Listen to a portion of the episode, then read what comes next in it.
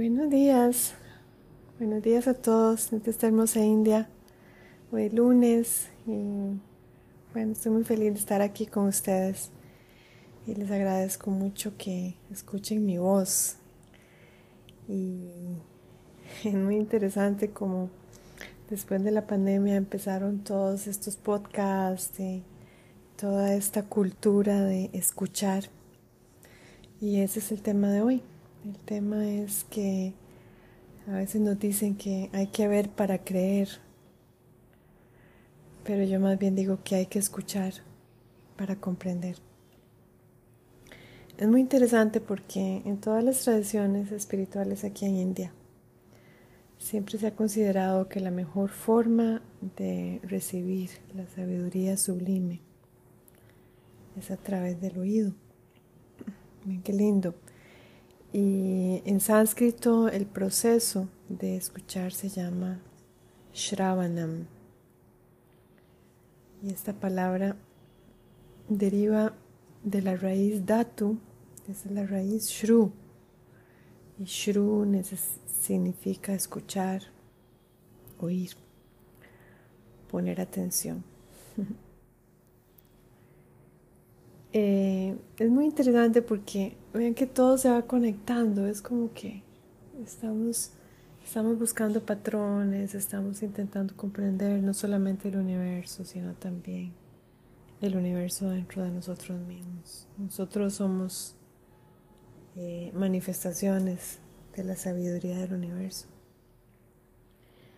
Y dentro de toda esta sabiduría, eh, los sabios, los rishis, así se les llamaban, encontraron que en el cielo habían 27 constelaciones, que se les llaman también los nakshatras. Estas constelaciones o grupos de estrellas que están en el firmamento, digamos que cada una de ellas tiene ciertas características y simbologías y arquetipos. Y cada uno de nosotros nació en una de estas constelaciones. La luna estaba en una de estas constelaciones cuando nuestra alma entró en este mundo, el día de nuestro nacimiento, la hora de nuestro nacimiento, ojalá la hora exacta, ¿verdad? Y vean qué lindo, porque mi nakshatra de nacimiento, mi constelación de nacimiento es esta, es Shravana. Cuando yo me di cuenta de esto, comprendí, porque es que me encanta la música, desde que estaba pequeñita, me encantaba la música. Era como para escuchar, para mí era uno de los deleites, de los placeres. Durante muchísimo tiempo fui amante de la música clásica, bueno, también soy pianista. Eh, entonces el sonido para mí siempre tuvo una relevancia importantísima y es hasta ahora que entiendo por qué. Uno de los símbolos de este nakshatra de Shravana es una oreja, vean qué interesante. Y eh, Shravana está cerca de una yoga tara, se llama tara. La palabra tara en astrología significa una estrella que marca y es una estrella muy muy brillante que se llama Alter. Toda esta constelación también se le llama en astronomía Aquila. Ven qué lindo. El águila. Y la deidad de Shravana es Vishnu. Y Vishnu siempre viaja en un águila gigante, blanca, que se llama Garuda. Entonces, yo siempre hablo de abrir nuestras alas, de volar por encima de la tormenta, que eso es lo que hacen las, las águilas. Eh, no quedarnos en, en vibraciones bajas y de nuevo aquí les digo una palabra que tiene que ver con sonido, vibraciones, frecuencias. Todo eso nosotros lo percibimos a través del oído. Y Vishnu en la cultura védica es la energía que preserva. Vean que hay una energía que crea, que es Brahma, y hay una energía que destruye, que es Shiva. Vishnu es la energía, el que siempre está intentando preservar. Y no es fácil preservar algo de valor en este mundo nihilista. Y para los que no saben qué es el nihilismo, el nihilismo es que no me importa nada, que no creo en nada, que nada sirve para nada. Es esa actitud cínica de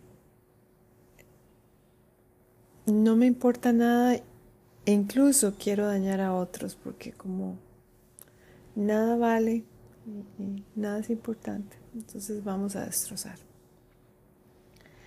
Vishnu es exactamente la energía opuesta, es la energía de la sabiduría, de la devoción y del arte, que en el corazón de las ciencias védicas se le llama Sampradaya. Sampradaya. Una tradición oral que se ha transmitido de generación en generación. Ven qué lindo. Esta es una tradición tan antigua que antes no había libros, obviamente. No había internet, no había nada de estos, de estos artefactos tecnológicos. entonces estas sampradayas, que incluyen por supuesto el yoga, las artes, la filosofía, el yotisha, la ayurveda, eran transmitidos de maestros a estudiantes de forma oral. Esto fue un trabajo muy arduo, obviamente, de gente muy, muy dedicada por muchísimos años, de hecho, centenares, milenios, a preservar estas corrientes divinas. Y esto aquí en India se consideraba el servicio más, más alto el, privilegio más alto. Si uno podía eh, ser parte de esta cadena de, de ciencias divinas. Aquí en India dicen que más difícil que crear o que destruir es el acto de mantener. Creo que eso resuena con muchos de nosotros. Resuena, de nuevo la palabra, algo, hay una vibración que sentimos, que percibimos. Qué fácil es crear una idea. Cómo cuesta sostenerla en el tiempo. Qué fácil es destruir a alguien con palabras, con mentiras. Qué fácil. Y qué difícil es preservar algo en que creemos. Yo siento firmemente que yo tengo una responsabilidad de mantener todo lo valioso que he recibido, no solo para mí, sino para pasárselo a muchos de ustedes que tal vez no tienen el privilegio como yo de estar aquí en India. Muchos que también, al igual que yo, tienen sed de conocimiento y sabiduría verdadero, no ese conocimiento frívolo que se comparte en redes relativo al yoga o a cualquier otro arte. Hay fuentes fidedignas hay fuentes que han sido preservadas por milenios y su sabiduría viene del centro del universo mismo. Y son ciencias que están en la luz, en la bondad, en la bondad. Y esta bondad tiene que ser percibida por oídos bondadosos vean que los que no están en esta frecuencia o esta vibración ni siquiera están interesados. O al contrario, están interesados en destruir. Este sampradaya, esta tradición oral, necesita, obviamente, que haya un maestro que hable las palabras sagradas, que las haya estudiado primero y que haya un discípulo que escuche. Este ha sido mi trabajo espiritual durante los últimos 21 años, escuchar a mi maestro. Y este proceso de escucha activa, ¿qué significa? Que no es que entra por un oído y sale por otro, sino que uno medita en las palabras del maestro, las escribe y las pone en acción. El sonido de nuestras cuerdas vocales a la hora de cantar, por ejemplo, un mantra, todos los días por 21 años, Vande Gurunam, Charanara Vinde, Sandarshita Swatma Sukhava Bode, Nijreya Se Jangalikayamane, Samsara Hala Mohashanti. Me postro a los pies de mi maestro, a los pies del loto de mi maestro. Él es el médico de la jungla, el que me va a salvar de todo el caos de la ilusión y el que me va a enseñar qué es la felicidad verdadera. ¿Qué hubiera sido de mí si yo no hubiera escuchado estas palabras, este mantra, si no las hubiera entendido después de muchos años? Ese sonido que resuena en mi corazón, en el centro de la najata, es el chakra del corazón que es el sonido para mí del cielo en la tierra. Eso que escuchamos, esos versos que han sido revelados por un maestro, un maestro que ha llegado a nosotros y que tal vez está llegando, no sé, por un podcast, por un video en YouTube en estos tiempos modernos. Tal vez ya no tenemos que escalar los Himalayas como hizo Krishnamacharya pasar frío y hambre para encontrar a su maestro y trabajar después en todas las labores domésticas para que por unos minutos el maestro le dijera, estudie ese libro en sánscrito. Tenemos muchos más accesos a la sabiduría. ¿Quiénes de nosotros queremos preservar estas revelaciones divinas? Y llegar a ellas depende de un elemento muy importante, que es la austeridad. El yoga es una austeridad. El yoga es todos los días ir a nuestra alfombra, a respirar, a sudar, a sentir, a caernos, a llorar. Y eso nos prepara para recibir la sabiduría divina. El yoga es una preparación, hay tanto más. Vishnu a través de muchos maestros ha preservado esta sabiduría aquí en India. Y esta sabiduría está lista para salir al mundo entero.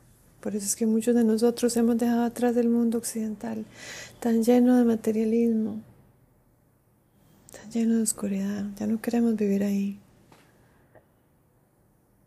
Dicen que uno es la compañía que uno frecuenta.